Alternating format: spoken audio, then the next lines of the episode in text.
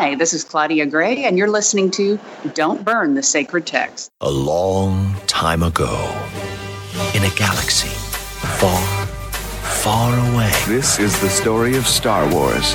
You can read along with me in your book. O is for Obi Wan Kenobi. All rebel fighters met at fleet headquarters to plan their attack. Princess Leia addressed them. Obi-Wan never told you what happened to your father. He told me enough. He told me you killed him. No, I am your father. Hello, I am C3PO, and you are about to listen to the story of Star Wars. Another chapter is here. Welcome to Don't Burn the Sacred Text. I am one of your hosts, Brandon, and I am here with my co host. She has energy that would melt the entire planet of martyrs. It's Lindsay. I swear to God, they get better and better. I mean, this one I put actually put some energy into. Most of the time, I like what's on my desk right now Pun that I can intended? combine. Ah, ah, I see what you Uh, did there. uh, uh, look at that, full circle. No, but it we are talking about Princess and the Scoundrel today, and uh, spoiler alert, guys. I, I read this book a really long time ago, so I had to go look up the planet name. I'm like, I know it was ice, so and then I, you know what? It's going to be so interesting to talk about this because I also read this a long time ago. We just, we both have so much going on. Scheduling this has been a nightmare. But one, I kind of wish I took better notes. Two, I, and this is something we're going to have to dive into because I think with more stuff having come out since this, um, specifically a few very key episodes of Andor, I think it's actually changed my opinion about the book. oh, interesting. Yeah. But again, we'll we'll get into all that. Yeah, we all get into all that. So, just real quick, because we haven't caught up in a minute. Uh, what are you thinking about Andor, and just kind of quick, what are you Star Warsing right now? Uh, Andor has been. I knew I would like it. I didn't know I would like it this much, and have it truly kind of revitalize things a little bit. You know, I, I keep saying it's a show that even if you were not a Star Wars fan, I think this is the best show, one of the best shows you can watch. Uh, I certainly think it is the best Star Wars show, probably with just the exception of Rebels, uh, but the best live action Star Wars show that we have obviously seen yet, and I think that we will see in a really long time. Uh, one thing, not to spoil anything coming out on the next episode of Sith Talk, but I was I was telling Zach last night when we were recording our episode for it, is what I'm amazed by is the facets of Andor that are really drawing me in, and the reasons why I'm staying. I, I don't want to say staying because it's a great great show. I was going to be along for the ride no matter what. Uh, but kind of the the highlights and my favorite things about the show are just not what I expected them to be. Yeah, I definitely like it a lot more than I expected to. And it's weird because I recognize how good it is, but in the pantheon of like the Star Wars TV shows, it's not one of the top ones. I so I like Mandalorian better for sure. Um as it stands right now, I like Kenobi better. But I also think that's just more of what I come to Star Wars for. Okay. and like this the story is being executed like amazingly. And i'm keeping in mind when i say all of this that like with mandalorian with kenobi with rebels and stuff like we have the full story of the seasons right? And right now we're still in the rising action of this story. And so this could very easily change very quickly but I, I, I just I come to Star Wars for the Forcey stuff, for the the mythos and the the yeah. real world lessons that come from these otherworldly characters, whether that be something like Mando and the whole Mandalorian culture there, or the Jedi and the Sith and the Force and all of that stuff there, and with Andor, and this is what it's supposed to be. So this isn't necessarily a knock on it, but it's just more grounded and it's more like a story that could happen in our universe. And so the suspension of disbelief becomes a little bit harder at certain points. Um, but I mean, I mean, it's it's totally fair because of how accurate and consistent that is with other things that you've said specifically on this very show about books, right? Like we say all the time, okay, you know, I, I understand that this is a good book and there's a certain audience for it. I'm just not that audience. And I think that the same mentality can absolutely be brought now to shows in Star Wars, but I think it's also such a testament to what Star Wars is becoming and what Disney Plus has allowed Star Wars to become, where you can have enough content and enough variety where there's something for everyone and not everyone is going to feel 100% so hot and heavy about each piece of material that comes out. Um, right. So I think it's it's consistent to what you've always said about books. So I like that. And I, I do think it's a positive note that you can sit here and be like, yeah, you know, not exactly for me, but I understand why other people like it. And it's it's Disney still doing a good job. Oh well, look, no, I don't want to be mistaken. I do like it. I like it a lot. So like if let's say just on a theoretical 1 to 10 scale if we put uh, mandalorian at a 9 and kenobi at a 8.5 andor would be like an 8.3 like it's really close and the story isn't finished yet so i mean yeah i definitely hope i i i want this to be something that i look back on and go oh man i've got to rewatch that um, but I it, it, might not be, and that I mean that that is okay. And I know I don't always go for the things in Star Wars that everybody likes, like even within the Jedi and the Sith and stuff. Like I look for different things than a lot of people go to those aspects for, and that's fine. Like that's what Star Wars being a mythos is all about: yeah. is being able to. Uh, put yourself in the stories. But it's kind of for me right now. Andor sits at at like a Book of Boba Fett situation where the first half of Book of Boba Fett, I know that we're building to something, but it's just taking a, a really long time to get where I, I already know we're going. And then in Book of Boba Fett turned it around in the last half of this season just blew my mind. And so I, I have a feeling there's things are going to change uh, for Andor, and we're going to start getting into more characters that spending characters with time with characters that we know more. Um, now that we've kind of got a a scope of Cassian's life and the person that he is at this time and stuff like that. But uh, yeah, more on that on uh, on Clashing Sabers, and uh, of course, you guys are covering that over on Sith Talk. So yeah, yeah, I'm, I'm excited for you to kind of hear the latest episode of Sith Talk then, and uh, we can discuss further. I know we have a, a little crossover event planned so that we can all talk about it together. But yeah, some interesting interesting takes. Yeah, yeah, and that's what makes that what's what makes this fun, and that's what Clashing Sabers is all about: is bringing together these different different perspectives. So let's get into our book for today, which is "The Princess and the Scoundrel" by Beth Revis. And what we like to do here is we give a rating before we have our discussion. We have our discussion, and then we uh, give a rating afterwards. And so let's do the scale. You know, we do we do the one to five, but let's have it be one to five. Uh, drunk Ewoks at the at the wedding of, of Han and Leia. What do you uh, rate this book? Yeah, I was going to do a three out of five, but now I feel like because of that rating metric, it has to be like five out of five. so I want the drunk Ewoks. Uh, but no, in all seriousness, I'm going to give this as a starting um, a soft three out of five a soft three out of five, yeah. leaning in one direction or the other? No, which okay. is why I think it's it's kind of soft. I think you uh, you have a rare potential here to kind of change my mind either way. All right. Well, I am giving this a solid four out of five. I thought this book was absolutely wonderful.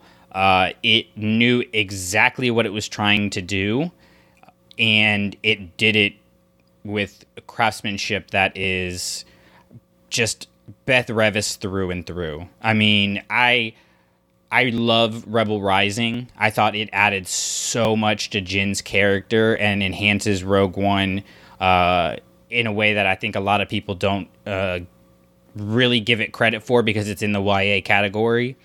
And this did that for Han and Leia in spades. Like it was just, it was full of symbolism and underlying meanings that set up what we know is going to happen in the future. And I just thought Beth Revis, like, she knew exactly what she wanted to do and took a situation in a book where you really kind of aren't set up for success in the aspect of you've got to do the marriage of Han and Leia, which you know is later going to break up, and you've also had uh, the courtship of Princess Leia be the other book centered around that. Plus, you have to involve the Halcyon as a major aspect of it to promote, uh, you know, the the hotel at Galaxy's Edge. Like, those are not the best situations to start writing a book from, and yet she wrote an absolute classic, in my opinion. Oh, okay. You know what? You had me kind of until you said it was an absolute classic. Because uh, the way I see this story is, I don't want to say a necessary evil, because it's not that it was a bad story or badly done by any chance. I do think I'm a little jaded because some of the stuff that has come out before this has just been so good. You know, I I loved and have nothing bad to say about um, what was it, Shadow of the Sith, and I think Brotherhood that came out right before this were those were you know five out of fives for me essentially. So for me to kind of be coming off of that high and have this, that I I kind of had to check myself from time to time and wonder, all right, is it me? Is it a preconceived notion? Am I comparing this to something that it should be compared to? But overall, like I thought it was uh, a nice story. I thought it was a cute story. I think it was really well done. Some of those points that you bring up, you know, having it be on the Halcyon because you have to have, you know, that kind of plug to here is what's happening down for thousands and thousands of dollars that you can be a part of. Like, it sucks that I think it was probably forced into this story. Overall, it wasn't poorly done. It just, it's obvious, right? And for me, it kind of takes me out of the story because it's like, all right, here's this marketing ploy. Um, I think other things that have, you know, taken place kind of in Black Spire specifically have done a little bit nicer job where it's just, all right, cool, here's the story centered around this, and it makes sense that the story takes place here. Whereas this story could have taken place elsewhere and kind of been the same if you think about it. I mean, it um, absolutely um, could have, but I don't think a lot of time was wasted on going around and showing you the halcyon. Like I feel like you got a good feel of it, but it wasn't like and then they walked past this place and then they walked past that place and they saw this alien and that alien. It was it did feel I will I will say it did feel like that was forced in and it could have been any any ship or any other situation. Yeah. Um and that is that that is a knock on it like it is a bit of a stretch to send them on a cruise for their honeymoon um, because of this ship is now back being a big deal to people that we don't spend a lot of time with, you know, in the upper echelons of the galaxy. Um, so it's like it's kind of like a who cares in that aspect mm-hmm. of it. But I think it Beth Revis took a bad situation with that and used yeah, to really yeah, develop she did Leia's character. Could, I think, but overall, though, I mean, I, I look for me the highlights of the story were not in the actual story right? The highlights of the story were han and leia both dealing with with the stuff they obviously had to deal with. I think it's kind of interesting because when you think of how it kind of was rushed into a little bit the overall marriage doesn't last kind of makes a little bit more sense, which is something I, I never thought I would like in a story. Is let me explain why this marriage didn't last when it's, you know, Han and Leia, my favorite couple growing up. Uh, but I, I think it did a really nice job of exploring those themes and, and what those characters needed. I do feel though that that was pretty much the first like 25% of the book and then wasn't quite as strong once they left Endor. In in like their developing their marriage or in developing the characters individually? Developing the characters. And maybe it was, you know, a better time and place on Endor because it is right after this battle. And Luke is still right there. Um, I'll tell you right away, you know, one of my, my favorite things is Leia kind of watching the funeral pyre and having to mm. come to terms with what this means for Luke, what this means for her, and how she can start to deal with it, and how that. Oh, sorry, puppy, stop playing. Um, yeah, we might have a little uh, ten week old puppy guest starring on this podcast because I can't shut him up.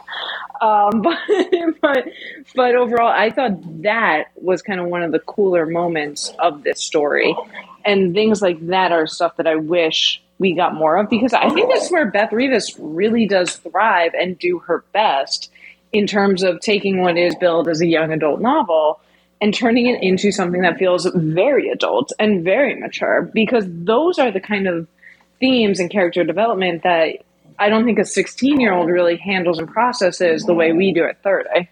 Yeah. Well, and I I think you know, you talked about it being stagnant. I kind of think that's the point. I think they're supposed to be stagnant um, with regards to Han and Leia's character development because what this story is really about is them being forced to face the fact that these lives that they've finally figured out, they finally figured out who they're supposed to be and these roles that they are supposed to be in, and then those are essentially pulled away from them through the thing that they were trying to achieve. Like they were trying to take down the empire, but they never planned for the eventuality of that actually happening and the consequences of that. And that's something that they have to face a lot. And that kind of that scene with the funeral pyre and her screaming, you know, I hate you was a moment that testified to that because she's literally looking at her tormentor for the last you know decade however long the mm-hmm. you know it's been that she's been actively fighting in the war and yet that is her father. And yeah. you also ha- so she's she's stuck you know with that. She's stuck with well now i can't be a rebel leader so do i become a senator? Do i become a jedi? She's got that struggle and she's literally stuck in place.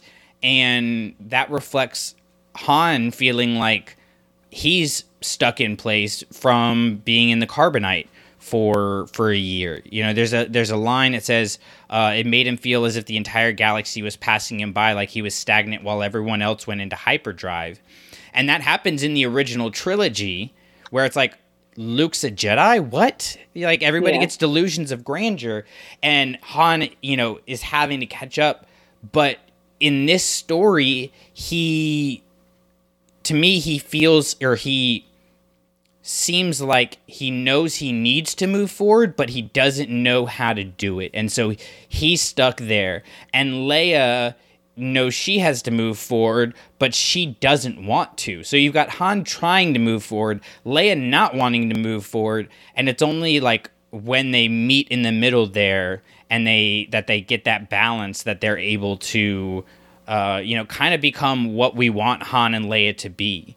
Uh, which, you know, we've got tidbits of their marriage in Last Shot, in Bloodline and stuff. And until Kylo uh, or Ben becomes Kylo, it feels like they had a pretty happy marriage. And so it's nice to see when you have a situation where they are rushing into this like they do on Endor, that they kind of are putting in the work to meet each other where they're at. And I thought that that was a really cool journey to and a cool approach to take to this story where we kind of just always accepted like Han and Leia lived happily ever after for the longest time. And then it became Han and Leia didn't live happily ever after.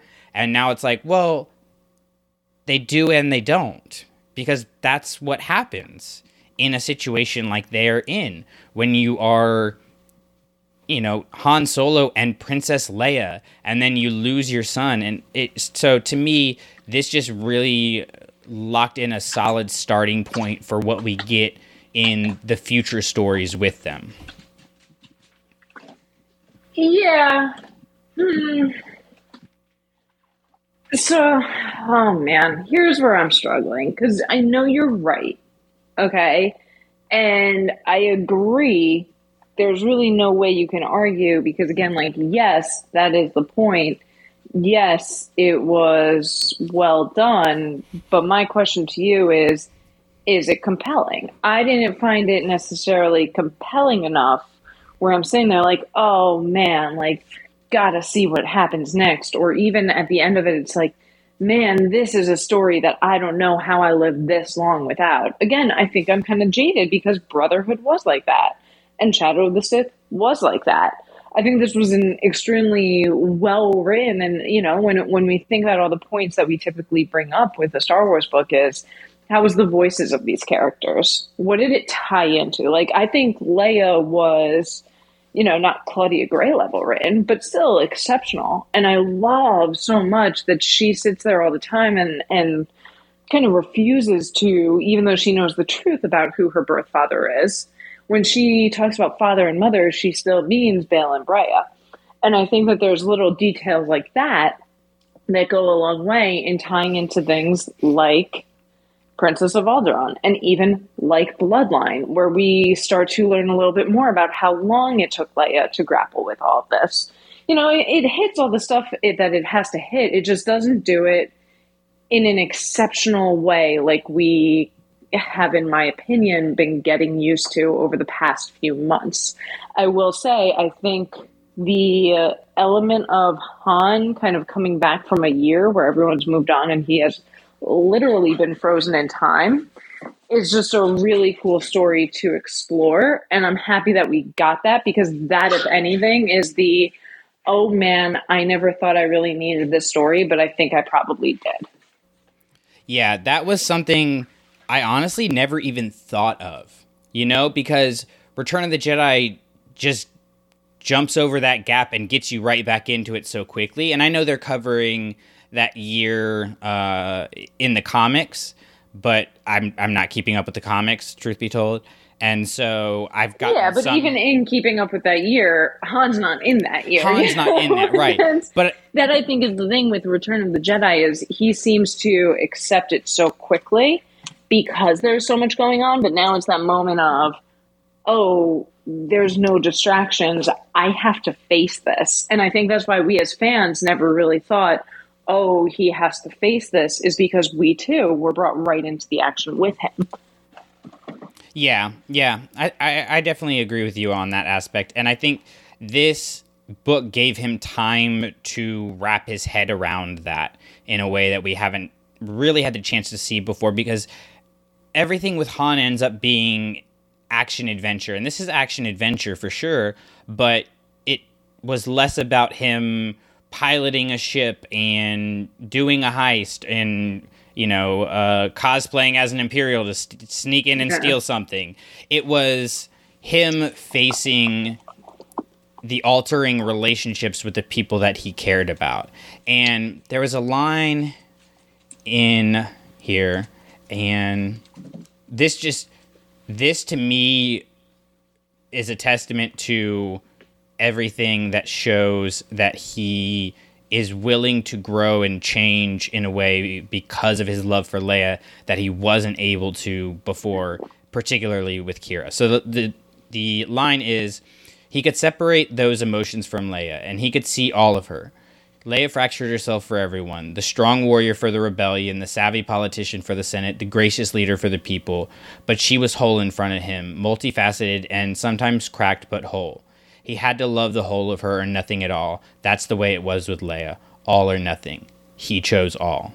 And that is a level of maturity that we don't see from Han anywhere else. And it if you look back at Solo, he kind of just expects Qi'ra to still have feelings for him. And like we know she does based on the the story that they tell and particularly in the solo novelization, but he takes it for granted in a lot of ways. I'm going to show up and she's going to love me because that's what's supposed to happen, right? He in not in a a uh, chauvinistic way, but in an immature way, he he kind of expects it to be given to him. And here he's facing the fact that he has to change and he has to accept Leia as she is, even though at the time he is extremely upset and frustrated with her. And it would be really easy for him to go, I've made a mistake. And a lot of times Han Solo would say, I made a mistake and cut and run. But here he is choosing to stay and stick in the fight. And I love that in both her relationship with Luke and her relationship with Han, like Leia does that for people. She compels them to accept as the, as it says here the multifaceted aspect of people and to become better individuals and I just love getting to explore how like we get a lot to explore Leia and her journey which we do in this book but I love exploring how Leia affects the people around her and especially the people closest to her. Yeah, it's it's an interesting take on it um, because while Leia is your favorite, Han's my favorite. He always has been since I was nine years old, you know, and and that's been consistent. So for me, it's not even so much just seeing that aspect from okay, this is Leia's, you know, what's the word I'm looking for? Leia being kind of like the not the foil, but I guess kind of the catalyst that makes him stop and think about this. What I like about this with Han is how he's still learning and growing, even outside of his relationship with Leia for himself. You know, he at one point is talking about uh, Mon Mothma's kind of loyalty to her home planet and how he really admires that because he never had it. And it, it, he takes a step further where he doesn't say it, you know, begrudgingly and he doesn't try and run from it. You know, figure he's spent at this point like 30 years trying to run from certain things, but this is the first time where we see him kind of just start to accept, you know what, this was my past, this was the way things are, but look at what I have now. Yeah, and he's always running to or running from. Like he he's running mm-hmm. to Qi'ra to try to catch her. He's running away from Jabba the Hutt. You know, he's always going one way or the other, and here he just stays. Yeah. And that sounds Yeah. negative when you say it, like he just stays. But that's that is growth for him. Is is yeah, but if you if you take out the just, you know, he he was running you know, away or running to, and now he stays. You know, if you take out the word just, it's it's much more impactful and it's much more meaningful and it's much more accurate to him. Yeah. And and I like this this kind of story, The Princess and the Scoundrel, because it really is not just a princess and the scoundrel. It's here we're d- going to develop each of them individually, but we'll also do it together. It's almost like a more accurate title for this would be the princess and slash or the scoundrel. Yeah, I I really liked the going back and forth format that we got. Uh, a lot of times when books do that, I have a problem with it because it feels as though you're forcing it. Like, oh, now we have to have a Han chapter. Now we have to have a Leia chapter. But it was pretty clear that Beth Revis, you know, was very intentional in the format that she chose, and she had individual arcs planned for them. Like I imagine her having like two timelines, one for Han and one for Leia, and just like staggering them a little bit. And she's got everything laid out and what do they need to achieve to get us to see like what does Han need to achieve to get us to see the next step for Leia and what does Leia need to achieve to get us to the next step for Han and that's a really cool way to go back and forth is seeing their relationship to each other shift a lot. So, I want to talk for a minute about the the visual symbolism uh, that they have in here. Per- two instances in particular. One of them uh, being the rings uh, that they wed themselves with, and the other being the ice planet of martyrs. Because I thought both were used very, very uh, effectively. And so there's this line uh, from towards the end of the book when her uh, when her ring's coming apart, and it says her ring, which had been slowly unraveling, was gone. The amber made of vine and blessed by Ewok elders, the ring that symbolized her marriage, gone. Her fingers curled into a fist, hiding the place her ring should have been. If that is just not the coolest moment of foreshadowing ever, like it literally that is their marriage. It was it was with those rings, this is going to be so weird and so nerdy of me, but I feel like you, as especially someone who just got married, will understand this. I think so often you see like the cool stuff online of how people incorporate their fandoms into their wedding ceremonies. And I was like, man, I wish this was like physically possible. Right. this, is, this is what I would have done.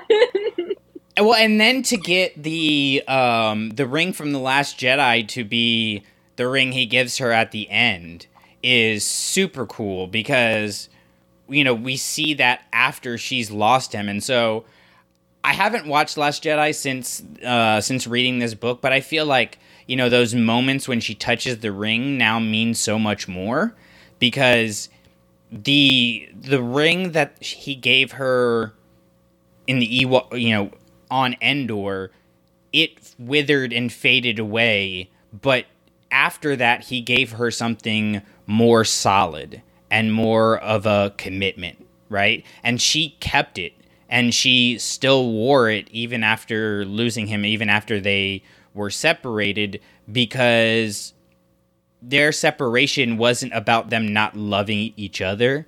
It was a case of they lost Ben and they didn't know how to relate to each other or the world anymore. And I like that now we have this story that shows that they can do it and they could have done it because it it makes it more tragic in a positive so, way. You know what? I would even look at it the opposite way though, of not a oh they could have done it. I think it shows more of the significance of what Ben did and the impact it had on them. I think it makes it more I don't want to say dramatic, um, but it, it raises the the bar a little bit for the impact that they had, and it's not just like oh their marriage wasn't strong enough. Like it's you know something that you probably can never really know unless God forbid you had you and your spouse had lost a child. You know, and and I think it raises the bar that much more. Yeah, absolutely. It it, it makes the fall so much steeper you know? Yeah. And I think that this book did that a lot. Like it, it tied into especially Last Jedi. I feel like Beth Revis is a big Last Jedi fan because like Yeah. This- I too have to rewatch Last Jedi, not even for this, but the uh, little barks and squeaks that you hear underneath me is my little uh, 10 week old puppy. And his favorite toy just so happens to be a porg. Um, so I really want to watch The Last Jedi with him and see if he, while watching TV with me, starts to freak out for the porg. like I did in the theater when they finally exactly. came on screen. exactly. Um, but it worked with my nephews though; they were too young for Last Jedi. So I think I, uh, you might remember, I still have the video. If not, but you know, I had always gotten them Porg toys, and then I have videos of them freaking out over Porgs on commercials. Yeah, yeah, I know. I remember that. And I remember sitting in the theater for that. You know, I had been wearing Porg shirts. I'd already had Porg plushes and everything. And the biggest fear was, what if they're not in the story a lot? Like that was everybody's what concern. A Rogue One type thing, and they just cut them off. They just don't appear at all. So when we were got like a full clean shot of them, I was like, yes, it's happening. So, but no, there's this moment um, with Leia, and she, it's talking about her being tired. It says she was so deeply tired of all of it. Every victory was met with more loss, more fight. Every attempt she made to do more, be more, was undermined by a callous universe that seemed to revel in watching her struggle, and she tried so hard to hold on to the hope, not just for herself, but for the whole galaxy. And what did she have to show for it? This made the the biggest issue I have with Last Jedi palpable. And the biggest issue I have with Last Jedi is when Leia says it's done, it's over, we've lost all hope, right? And I, I I don't like seeing Leia lose her hope. I love seeing Luke come back and and give her that hope, right? But I don't like seeing her lose it. It's a weird dichotomy to have. And in Bloodline, we get her, you know, she's worn out from the Senate and everything like that, and she wants to leave and, and ends up leaving and starting the resistance. And that's more of a hopeful act. Whereas here, I like that we got this moment to just like actually get validation that all of this stuff actually does wear on her. And as you know, you and I know this, as you age, like the things that you used to be able to take start to wear you down even more. And so this 30 year gap of constantly feeling like there's, you know, we were talking about this before the show, right when they kick you in one part and you get over that and they punch you in another, it's exhausting. And so to me that added a lot to Leia's character and kind of understanding how she can go from where we see her at the end of Return of the Jedi to where we see her in Bloodline and then even in the harder moments of Last Jedi. Yeah, well, I think it's something you also really and truly need. Like the analogy I always make is that I'm not the biggest Captain America fan, and that's because to me Captain America is is too good and it's too easy, and he he never seems to struggle with things, and he's always doing the right thing. So I always like whenever you can. Uh, the screenwriting term for it is put your character in a tree and throw rocks at them. Uh, I I always, for as much as it hurts, something I'm always here for. So speaking of of rocks to throw at her, um, there was a lot of connections between Leia and Anakin in this book. Like, did you? Oh yeah, but I mean that's that's kind of the point, you know. Of oh no, absolutely. Look, she yeah, but but I think it's interesting because it's not like she knows that there are connections. We as the reader do, but it's it's one of those weird things where it doesn't necessarily move her or the story forward. It just moved it along in the reader's eyes because she didn't know that these were the connections being made. Ooh, see, okay. That's interesting because the the first moment we got of that, if I'm recalling correctly, was the "I hate you" screaming at the funeral pyre, and that was a cool moment where you're like, ah, okay, that's the same thing that Anakin said to Obi Wan, all that yeah. stuff, right? And it, but except she seemed to have the high ground on this one. Uh, I don't know. That pyre was really really high up, and I mean, Carrie Fisher was was on the short. She was tiny. Uh, but it was like that was a cool moment that I would agree with you. It didn't the connection with Anakin didn't really move her forward. But later as she's starting to relate to the force and feel the force and, and figure out what it is and connect to it she has a line where she says what's the point of power if it can't save the people i love mm-hmm. leia asked her voice breaking and like yes that might she might not know that that's anakin but that does move her story forward. It yeah, but not not in the sense that she understands this connection. While meanwhile, this is what she's trying to run from.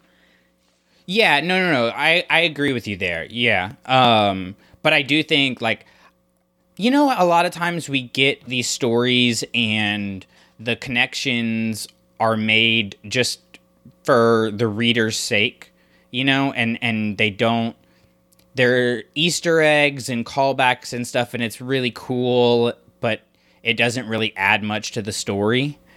This I felt like added a lot to her journey, um, and and it helped make sense, make more sense of why she would stop her Jedi training once she had the vision of of Ben and and him not being able or her losing her son because of it. Like she's already kind of touched this what we would call, you know, this darkness because we've seen what happens to Anakin and so she's seen that the force can be intoxicating and instead of trying to save the one she loves, she sacrifices her own wants and needs to be able to try and give him a chance. And ultimately, uh-huh. we see that like he does get that chance because she continues to sacrifice herself for him. Whereas here, with this connection with Anakin, it's all about her trying to control that connection. Yeah. And she's always been and and this is something, you know, we get in the Kenobi series I think adds to this Leia Princess of Alderaan like even when Leia's in a tough situation, she's always in control of whatever situation she's in. Um like that's just who she is. And so getting her to realize I now have not now have, but you know, she didn't know before, but I can now access this power of the force and I have this political power. Like she had everything that Anakin needed to be able to do what Anakin wanted to do. And we know what that means. And so when I look at Luke and Leia, a lot of times I go, all right, where did their stories divert from Anakin's? Because they're obviously, you know, so connected to him. And we don't really have a lot of that with Leia of seeing where her story diverts from that. And this is it. This is when she realizes the intoxication of power and she puts it down. And I, I just, I really dug that. I'll give you that much. That, uh, I think a much nicer way, not a nicer way, but uh, a nicer thing, I think, to focus on and to really highlight and bring out about this story. Yeah. Well, and there's a, the point that kind of brings it all home uh, that I just love is that Han actually says to her, All I'm saying is you need to be yourself, find a way to, to the Force if you even want to. And it's like, did Han just understand the Force better than the Skywalkers ever really did? like, uh, just... sometimes though, like there's there's uh, nothing else comes to mind, unfortunately, right now. But there's been a few moments over uh, over my life where I've kind of thought that about him, and I think it's it's just a nice testament to Han and kind of how maybe the Force is. I don't want to say the Force is simple, but there's a commonality in the Force uh, that that the deep thinkers and the Jedi seem to overlook sometimes. Yeah, it's like we, you know, guilty as charged, but we look so much into Star Wars. Sometimes we start seeing these connections that, like, later we look back and go, "That was I was being really flexible with the interpretation there," like, or I was very much overthinking what they actually meant. And it takes like somebody who's not as invested to say, like, no. Almost like someone with a certain Tauntaun short story. Oh, no, I'm not wrong about that at all. no. I wasn't overthinking at all. No. Uh, that is that is the hill uh, you will find my gravestone on. so let's go to to Madurs and talk about that um, with with the little bit of time we have left because I just thought it was really cool how they developed this planet and particularly the art aspect of it. Um, I was really moved by the scene of the pendulum swinging and the questions asked how many times could the brittle thinning ice be scratched before it shattered which is like that's the republic that's Han and Leia. That's the Jedi. Like it's just it's a slow and steady erosion. Um, how did you feel about like going to this ice planet? Because we've had Hoth before, right? It's like okay, we're going to another ice planet, but they did something with it. Well, yeah, I think for me though, the the biggest takeaway here, and maybe this is me my Tauntaun story, you know, and maybe I'm overthinking something that doesn't need to be overthought, but it's it's so funny because I thought you were going to bring this in while we were talking about those comparisons to Anakin. Um, because this was a big comparison I thought and found is here we have this entire story about not the entire story is about it, but a good chunk of this story is about Leia developing her relationship with the Force and finding really who she is in this post Empire world. Meanwhile, her father became Darth Vader and went to a fire planet. What does she do? You know, as, as he is building up this empire, he goes to a fire planet and becomes essentially more and more evil what does she do? As after she destroys this empire, she goes to an ice planet and she's coming to terms with all of this baggage and what it means moving forward. So I thought that was actually the the big symbolism that you were headed for. No, I didn't make that connection, but I do think there's something to it. Like the fire for Anakin ignites this anger and hate, whereas it going to like ice planets, you know, and and winter and stuff, you have the the death symbolism that they create, right? And Leia is in a way dying to her preconceived notions about what the after effects of the war would be. Like she is pretty clear that she believed in the happily ever after. Like she knew that the fight wasn't going to just end, but she also felt like it should. And so she was kind of gypped a little bit that she didn't get that. And she's got to come to hmm. terms with, you know, being out of control of a situation that she's responsible for. And that's not to say that Leia shouldn't have been fighting the fight. She absolutely should have. And that's not to say that she wasn't a good leader. She absolutely was. But you can't lead, especially in a war, you without consequences. Like that just I mean, you can't do anything without consequences, but the stakes are a lot higher when you're fighting for a galaxy. And yeah. so no, I think you're spot on with that. And Yeah. And want to know what's funny? I don't know if this makes me a really good Star Wars fan or a really bad Star Wars fan. But when thinking about other ice planets, I actually didn't think of Hoth at all. My my first thought always goes to Ilum. Yeah, yeah. It, visually, I think this one was a lot closer to Ilum because this is like yeah. an ice planet. Maybe that's what more yeah. so than a than a snow planet. Oh my god. How uh how fan servicey would it have been if like she just is sitting there and then all of a sudden here's a calling and she finds her kyber crystal. and she rides off for it on a tauntaun. Yes, obviously. Oh man, so yeah, I, I, like I said, for me, this book hit the marks that I I just really love in this side of Star Wars. And I say this side of Star Wars because this is a slower book. It doesn't have the action uh, and the the pace of a Shadow of the Sith. It doesn't have uh, you know the stakes of Brotherhood. It's a yeah. it's a more intimate story in a in a deep character study, but it builds the characters in new ways, uh, and and in subtle ways that I think you really have to take the time to think about and consider when you're reading. I don't think this is a book that you can just read and put on the shelf and be like, okay, cool, that I read that one. Like this is a book to me that you have to sit and think about and Oh, see, to me, it is a put on the shelf, and okay, I read that one. So I, I, to be honest, I'm going to keep my rating actually at a three, but less of a soft three and more of a positive three. Um, only because to me, yeah, all those points are right, and it's it's a good book. There's nothing necessarily bad about it, but it's also not like anything is done exceptionally well where you're sitting there and be like man this you know when you think about some aspect of a star wars book whether it be character development or relationship building or even the force and and some you know big political or action thing i don't think anything is done exceptionally well where you're like oh i'm going to point to princess and scoundrel when people ask me what a great star wars book is.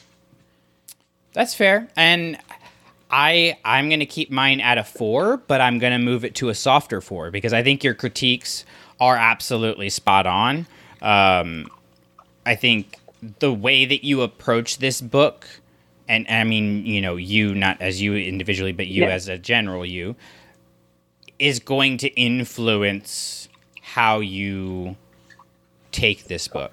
I think if you want to read this book just to read it, then yes, it's it's average. If you want to read this book to look for the deeper aspects and connections and uh, things that create more of a slow burn for what we get in the sequel trilogy, uh, I think you will enjoy this book significantly more. So, Look Yeah. at us having a nice discussion about things we don't agree on, accepting each other's views on it, respecting it, and moving on.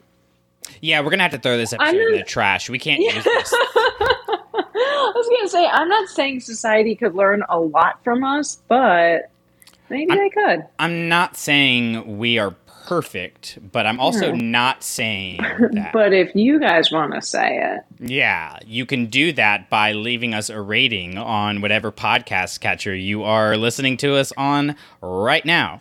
Uh, and subscribe to our feed because, you know, we referenced uh, Lindsay is on Sith Talk. I am on the Clashing Sabers main show. Uh, we also have Forever Star Wars. Uh, Adriana is working on a new show that she's putting together that we'll have more on later. So you get all of that just by staying in this one feed. Uh, usually at least a podcast a week, sometimes more. So buckle up because we've got a lot of stuff coming out uh, as we continue on with Andor, as we continue to get more books. The High Republic is back, so that's a lot of fun. And if uh, if you want to help us to put more Star Wars books into classrooms, including High Republic books, uh, you can do that by supporting our Patreon, uh, where we give 100% of the money to buying and shipping books to students and getting them into uh, the classrooms of teachers that you choose uh, by going over to our website and uh, nominating a teacher. So you can do all of that. You can find all of those links in the show notes and also over on clashingsabers.net. So, Lindsay, tell them what you have going on and uh, what they have to look forward to. yeah, you guys can always find me obviously here on Don't Burn the Sacred Text. You can also find me over on Sith Talk, where Zach and I do have similar uh, d- debates, a little bit less civil sometimes than what you just heard Brandon and I do. Uh, you can also always find me over on our Facebook group. I would love anytime someone uh, tags me in a post there just to make sure I see it, even though sometimes it's a couple days delayed as I'm finding. Uh, but I promise within a couple days, I always do see it and love jumping in any discussions over on our Facebook group. Yeah. So again, all of those links are available for you in the show notes. Uh, so you just are, are a click away from all of our content. Uh, I think that's it. I think we're gonna wrap it up. We're probably gonna have a lot of uh, "Don't Burn the Sacred Text" coming out in the next couple months Yeah. here because we are we're hitting one of those moments where books are just stacking up, which is a really good but stressful problem to have. So while you're waiting for our next episode, while you're reading your next Star Wars book, remember to keep reading and keep writing. But whatever you do, don't burn the sacred text. All Clashing Sabers productions are the intellectual property of the Clashing Sabers Network and ClashingSabers.net. All licensed sounds and images are the property of their respective copyright holders and are used for informational and educational purposes only. For more information on our nonprofit or to nominate a teacher, go to ClashingSabers.net. For questions or inquiries, please email us at ClashingSabersNetwork at gmail.com. You're just going to walk away?